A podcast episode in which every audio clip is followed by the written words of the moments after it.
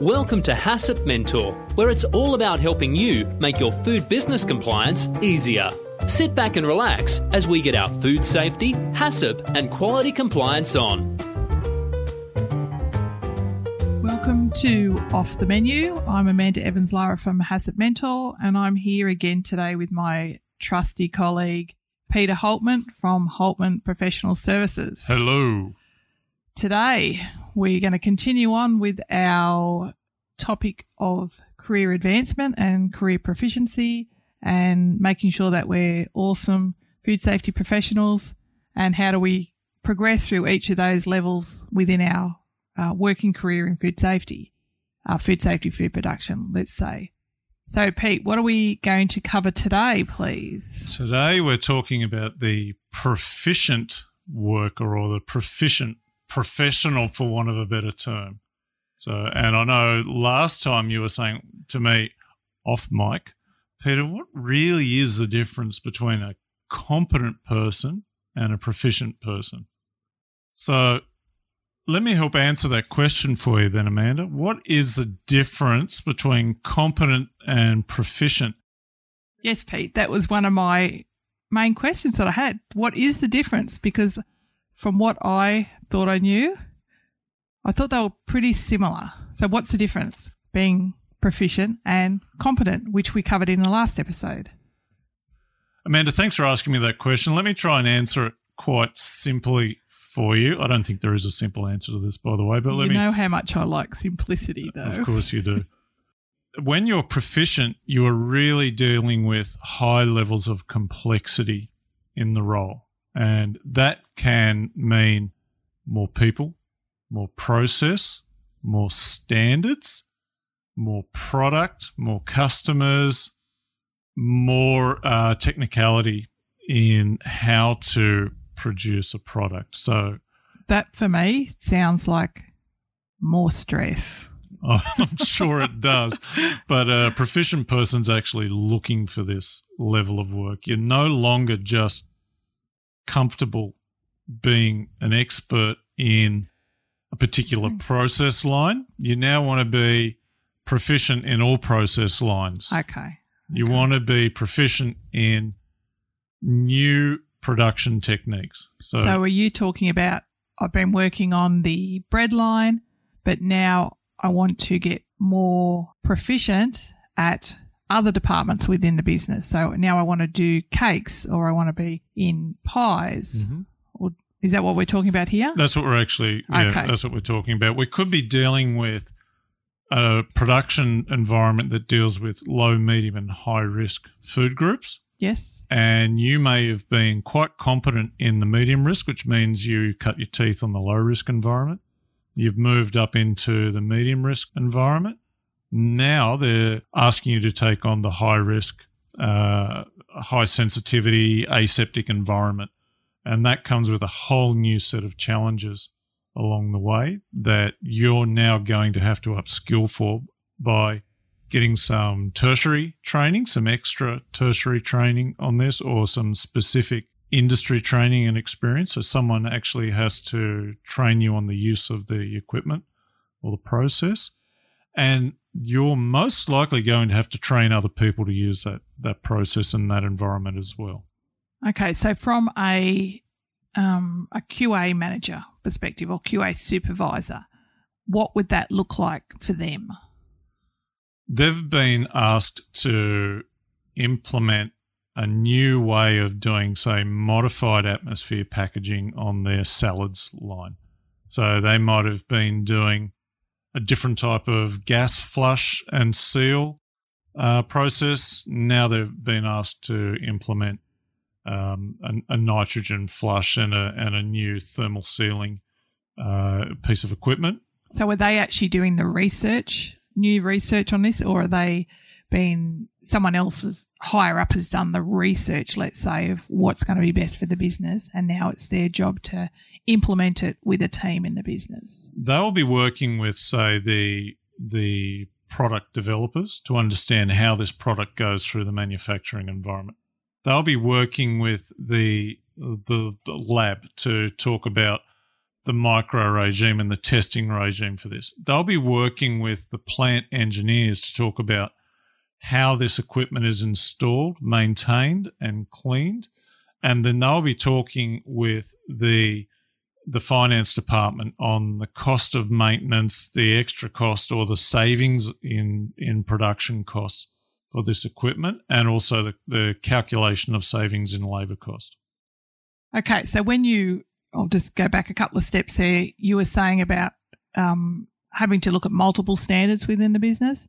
So to put that in context, in probably the space that I'm more familiar with, and that's working with consultancy clients where they are having to implement multiple SQF. Maybe they're doing an environment standard, a WHS standard, or maybe it's all different food standards. So unfortunately here in Australia, we have multiple standards. So even as auditors, we have to audit multiple standards where I know in other parts of the world, that's not the case. So we talk about multiple standards, that's what we're talking about. That you have to have a good regulatory knowledge around what all of that means.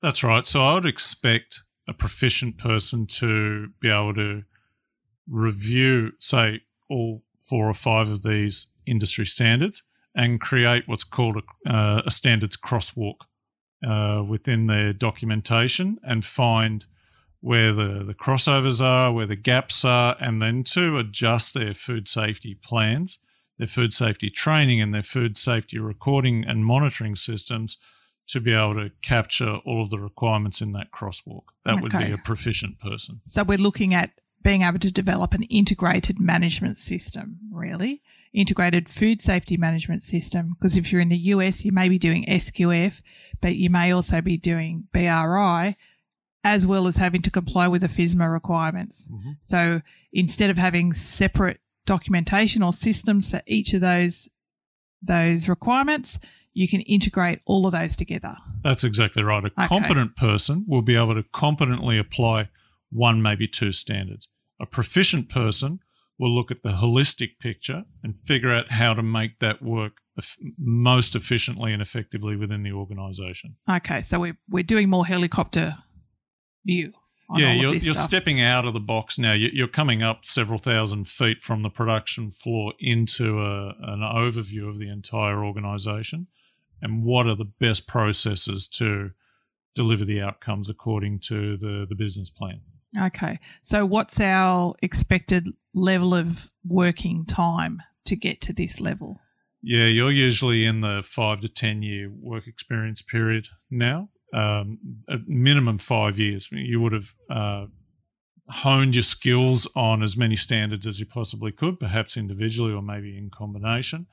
And you would have been learning some management techniques as well. So, this is becoming a manager, becoming a leader in the organization. The organization may have approached you and asked you to take on more formal training, or you may have decided that your skill set needs to be upgraded in order to meet these new conditions, and you've gone and done it on on your own uh, accord. Okay, so when we talk about this five to ten year experience, um, that could be within that one organisation. It could be across several organisations. That's right. It's, yeah. it's probably across several organisations, and what that leads you to is becoming familiar with benchmarking, which is what do we do differently to everybody else? Who's got the better process or what standard allows us to better achieve our outcomes. So benchmarking starts to become part of your lexicon and part of your practices that you're asking your teams. It's no longer a team, you've probably got multiple teams, but you're asking your teams to become involved in.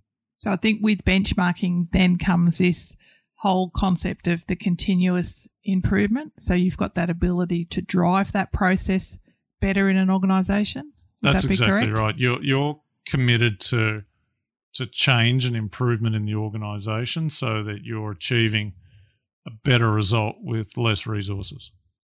Okay, less resources. Great. well, but resource doesn't necessarily mean staff. It can mean less money, money, yeah. less ingredients, less waste going out to be managed, less less warehouse space. This is what we mean by resource. A resource isn't just a person; it's everything that the organisation deploys to achieve its uh, outcome. Okay. So from that side, when we're looking at experience, some of the key things at this area. So in a previous episode, when we talk about competence, we were talking about people starting to do internal audits and being on the HACCP team, where I think at this level, we're expecting you to be the HACCP team leader, uh, to drive the change, to definitely have that ability to identify and uh, assess hazards and put applicable, effective control measures in place and to drive that implementation process. Absolutely. You would be a HACCP team leader, you would be an audit team leader, or if not a principal auditor. So being able to conduct audits by yourself or leading teams of others. You'd be a project team leader as well. And so project skills, design of projects becomes a major part of your role as well. And uh, design of audit uh, schedules, design of uh, supplier rating systems. These are all the sorts of things you would be performing as part of your role. And I think if if you've been following along with all these episodes and going in order, hopefully you're seeing the pattern that we're not saying so much about different skills. We're talking about the same skills, but we're just talking about getting better at those skills. Absolutely. You're you're applying more decision making, more problem solving to more complexity. That's what you're doing here. As as these uh, complexities in an organization increase, someone or some group of people are usually managing it. And as you move up the management tree, you're actually doing less and less of the hands on work and engaging more and more people to do the hands-on work for you. So you're becoming a little more removed from the from the granularity, but you're becoming more engaged in the overall process of the organization. So when for you Pete, based on your history, do you feel that you were at this level of Hmm. being proficient? We've given that guideline of 5 to 10 years. Yep. Did that fit into your scope? I think it did. You know, I was I was probably a, uh, a good five years into my career at that point in time. Uh, I moved from the lab tech to the regulatory function to the internal audit and quality management process to becoming an external auditor, a certification auditor. So I was able to audit to multiple standards, to multiple industry sectors, and to multiple risk ratings. So I reached a level of proficiency there, and that came with time. So, uh, and, which is experience. So I was trained in the multiple standards. I was trained in the auditing function for certification, and I was uh, placed into different industry sectors to learn about those industry sectors, find where the risks were, and, and use that knowledge of risks to apply it to the to the audit process. And so I found that I started, say, in the food ingredient and bakery sector because it was most familiar, and moved into beverages. I moved into, uh, and that was um, moved uh, into dairy beverages, which starts to put you into a high risk component. From there, I, I was getting uh, egg products and, and uh, egg production. I found myself in uh, in seafoods pretty quickly from there because of the the primary production or the agricultural component of doing of doing the um, the the seafood, and then I started to move into other areas from there.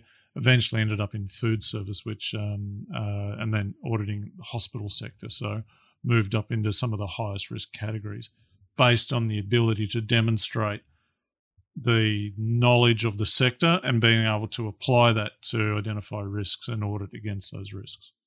So, yeah, I think that's very similar to mine. But from a, I suppose, from the public health perspective, around that, I left public health after seven years of being there, and that's when I felt that I it was well, it was time for me to move on.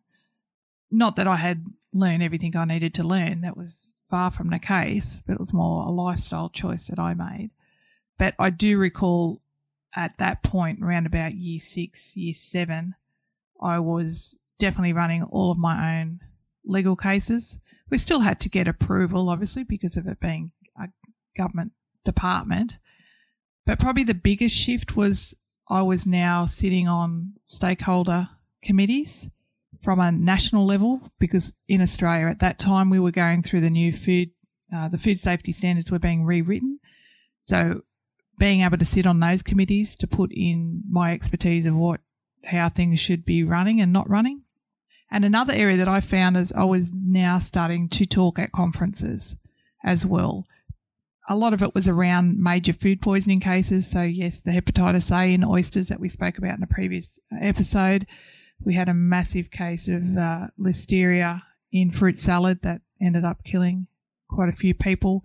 So, presenting papers at conferences around that stuff and getting more technical with that. So very directed kind of work.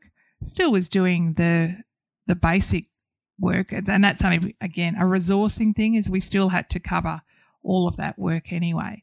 One of the other things I found myself doing was instructing and educating other food inspectors, not just in the state government, but now starting to train and educate uh, local council mm, inspectors. This is important because you're t- starting to get into some attributes here, and one of these is being trusted and also showing trust. And that's really important when you get to these levels because you can't do a lot of the work yourself. So you have to entrust that work to other people. So you're starting to build your your your behaviors and your your leadership skills around trusting others and what tools you need to put in place to trust others and to get the right feedback.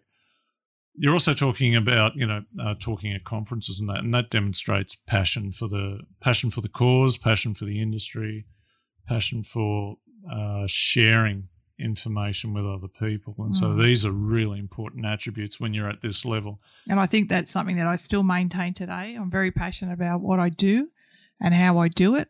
And I really want to, you know, my legacy is I want compliance to be effective and easier for everybody. That's kind of what I live by every day. That's why I do what I do. And I actually had somebody send me an email yesterday you know, saying thank you and you do this with all, you know, you don't get paid to do this. Pete and I don't get paid to do these podcasts, but we have got a shared passion of being able to pass on our knowledge to other people so they can then take up the baton and continue on with this whole concept of producing safe food because that's what we want. That's exactly right. So, um, um you know, being motivated to deliver information to make change is important. A lot of a lot of the times in this role, you could be facing varying levels of adversity or challenge. So a new product, a new process. This has never been done before. The industry is not accepting it yet. We don't have data on changing food safety requirements from this to the other.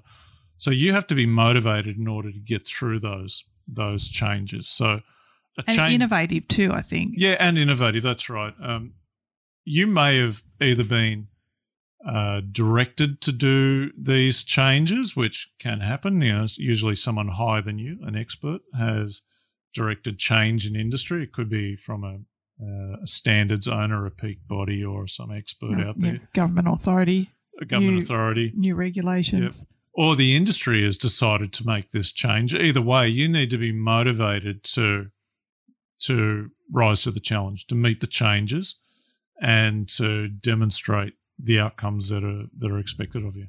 So I think in that context, then it's really important to have these critical thinking skills or attributes. When we say that, we mean you know you can look outside the square.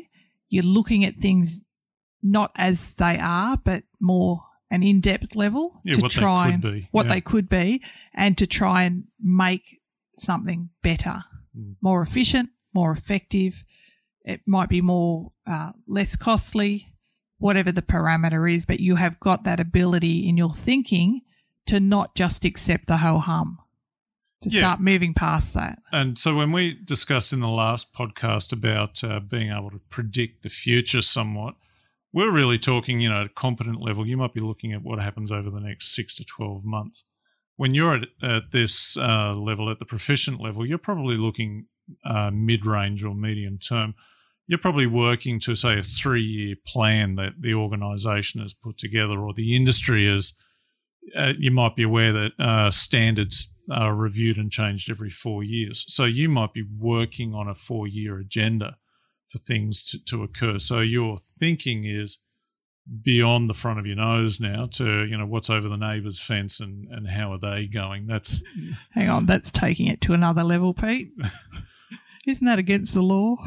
Depends what country you're in i guess. looking into your neighbour's backyard. Oh sure yeah see yeah. what barbecue they've got oh, exactly, oh right yeah. okay. Their barbecue's bigger than mine. Barbecue envy. That's it's a thing it's a Eh, thing. Is it really? Absolutely. Have I showed you our barbecue? Uh, no, not recently. We've got the Weber. oh dear. We got the new Weber Q. oh, no advertising here. Oh, no, no advertising, but it is fantastic. oh yeah. I'm not allowed to touch it. Obviously, that's um. You're, not competent. No, my husband hasn't signed me off as competent. There I'm not allowed to even touch it. I'm not you go. allowed to turn it on. Nothing. There's a domestic example for you. You're still Yeah. at novice level. I allegedly. You're allowed to look at it and, and glory in its marvels, but you're Yeah. not allowed to touch the damn thing. Exactly. So I can think of another case um, in in my history. So sure, I, I I moved from from lab to standards, to, or from lab to compliance to internal audit to external audit. And I did mention previously that I joined. I asked to. I was asked to join some committees about developing our auditor competencies. At this point in my career, I actually moved into the world of um, the professional credentialing of, of auditors. So I realised that I had sufficient skills now to go and talk about what make good auditors and to join the organisation to help craft that. So, um, so, I- for people who aren't familiar with that, a person who wants to become an external auditor, they have to have a certain level of skill, attributes, experience, knowledge. So, Pete was involved in writing what that level should be. Yeah, and so uh, I, I guess at this level, you you may be involved in the creation of some standards based on your experiences using standards, or based on being a professional in the space. You might be asked to. Help. you might be a subject matter expert yeah, that you feeds into that process. definitely at this level, you're a, a, a technical expert or a subject Technical. matter expert, and uh, you're helping to discuss the challenges of your space? And how can your industry or your professionals or your peers improve. And I think if you're looking at this from purely within an organisation, you may now be asked to sit on or report to the board, be a part of uh, not so much directors' meetings, but definitely higher management meeting that sets policy moving forward in the organisation, Absolutely. not just around product, but process. Yep. And this comes back to the trust again. People are trusting the information you're providing is is accurate and is current and is relevant, and they're trusting the decisions or the opinions you're providing around that information. So you're on a very high level of influence now, and that is also um, translated through your passion. So Yes. if you're really quite passionate, that comes out in how you share your message and how you communicate. So we've spent a lot of time in previous podcasts talking about levels of communication and interpersonal skills. Here you will have quite a high level of interpersonal skills. You'll be very articulate, either written or spoken, and you will be able to influence people with uh, good construction of arguments and content. Mm. And I think having that kind of an infectious personality, and I don't mean infectious as in We're back to coronavirus back to again. coronavirus. I don't mean it like that. I mean it infectious as in you help motivate change in people because they're inspired by you to change their own behavior because they want to be like you. That's true. So you're motivating as well as motivated. Yes. Yeah. Yeah. It wouldn't be unusual for you also to be a mentor at this particular point in time. And so you may be crafting your mentoring skills and be willing to take on some mentors. And it may be from the point where you're just trying to get the best out of the people that you're working with or the team under you. We're actually going to talk about mentoring in another episode, but at this level, you want to get the best out of your team. So, as Pete said, you might start doing a little bit of that stuff at this particular role yeah. or this level of being proficient. Do you think this occurred for you, Amanda, when you moved into private business? You you felt that you were more than ready to make the change and to deploy what you've learnt from your regulatory role back oh, into industry? Absolutely, absolutely, I did because now I saw it being. I wasn't on the bad guy's side. Not that there should ever be a bad guy side, but that's how people kind of perceive government inspectors. They're just here to just ruin my day. But I saw it more as being I'm now in the position to be able to help people because obviously as an inspector or even as an auditor, your your job's not to nurture people to comply or to show people how to do something. Your role is really just around this is what the rules are and you're not complying or you are complying. It's to assess compliance. That's what the role of an auditor is. But when you can step into that role of a consultant, is, which is what I went into when I started my business, I felt for me, I could be more nurturing. I mm. wasn't there with the big stick. I could talk on a more, I don't know, personal level with companies. From my experience, I could say, look, this hasn't worked. You know, you're, you're going down this track, which is not going to be a good track.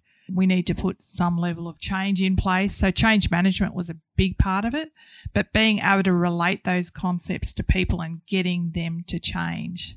And then I've, I've found, like, even with some of my clients that I've worked with for, you know, there's one client I've worked with since day one. So, we're going on 20 years. And I probably do more mentoring with the business owner than what I've ever done before. And that's only come about by trust that well, that person trusts me to advise on how to make his business better and not just around food safety. It's gone way past food safety. We're talking about business management now. Because of the experience I've had as an auditor going into all different types of businesses, I can now go in and advise, look, I've seen this work, this not work. You know, this is the way we need to address your staff members. You know, we shouldn't be doing this. Really around change change management and culture within a business. So I wouldn't have been able to do that as an inspector. Yeah, I think you're touching on two really good points that we haven't raised uh, yet. One is about being uh, consultative or uh, following a pathway as a consultant, because that's still a professional in this space, and you're adding a lot of immediate and also long term value to a client based on your level of knowledge and detail in the industry. And the other component is being able to educate others around what best practice looks like or what good practice looks like. And so the other career path here is being a trainer uh, mm. in this space as well. And I know between the two of us, we've completed all three or four of these roles, isn't it? So, or three roles consultant, trainer, auditor, and I guess the fourth one is a mentor as well. As so well. Yeah. we've we've uh, been fortunate enough to be able to pursue all of these uh, activities. And I think when we get into another episode, we'll talk about those differences between a trainer and an educator. I think I feel the position now. I am more. I'm doing more education, and not. So it's not so structured in mm. that. So if you know what I mean, it's it feels a lot more, um, I feel a lot more satisfied with that as opposed to just getting up and lecturing, following a path of this is the competency that the participant has to have. You have to deliver it in this manner. Where education, you get to choose how you want to deliver that message, and you can touch on a heap, heap of other different things. But we can talk about that in a in a later episode. It's it's a good point. I mean, uh, if you wanted to distinguish on how information gets delivered as a consultant versus a, an educator, with education, all you can do is give them the seed of knowledge and they go away and apply it. Whereas in the consulting space, you're practically applying it for the client. And then it's up to them to educate themselves on how to use it. So you're almost reversing the mm. the the process there on on good practice and how it gets into an organisation. To wrap this episode up, I think we've covered everything now, Pete. We've we've looked at our attributes, experience, knowledge, and our skills to be at this level of proficient. Yeah, I hope uh, not only you, Amanda, but the listeners can see a, or can hear a, a different level uh, between just being competent and now being a proficient person, whereas you're taking more charge not only of your future, but also the future of others around you. You're, you're starting to progress towards what we call the, the penultimate level, which is uh, expert.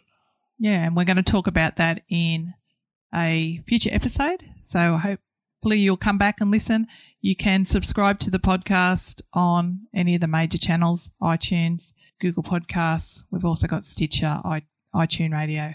Have a look on the website here where you've, if you've been viewing it from the website, you can see links to go and subscribe. Because after we actually finish this series, Pete, we're not going to just stop at this series on professional development. We are going to look at other series Absolutely. We're having a great time actually working with each other. Absolutely. I once. think uh, I think Amanda and I can talk the leg off a wooden chair together. Uh, so uh, stay well, tuned you could, for more Pete. content. I would probably need to go and have a lay down. Oh, no. Yeah, after you've spoken under wet cement for an hour. That's exactly. it. That's it. Anyway, thanks very much again. Thanks and for listening. We will see you next episode. You've been listening to HACCP Mentor. For all your food business, HACCP, quality, and food safety compliance tools, check out our website at www.haccpmentor.com. You can also find all the links and resources mentioned in the show notes to this episode.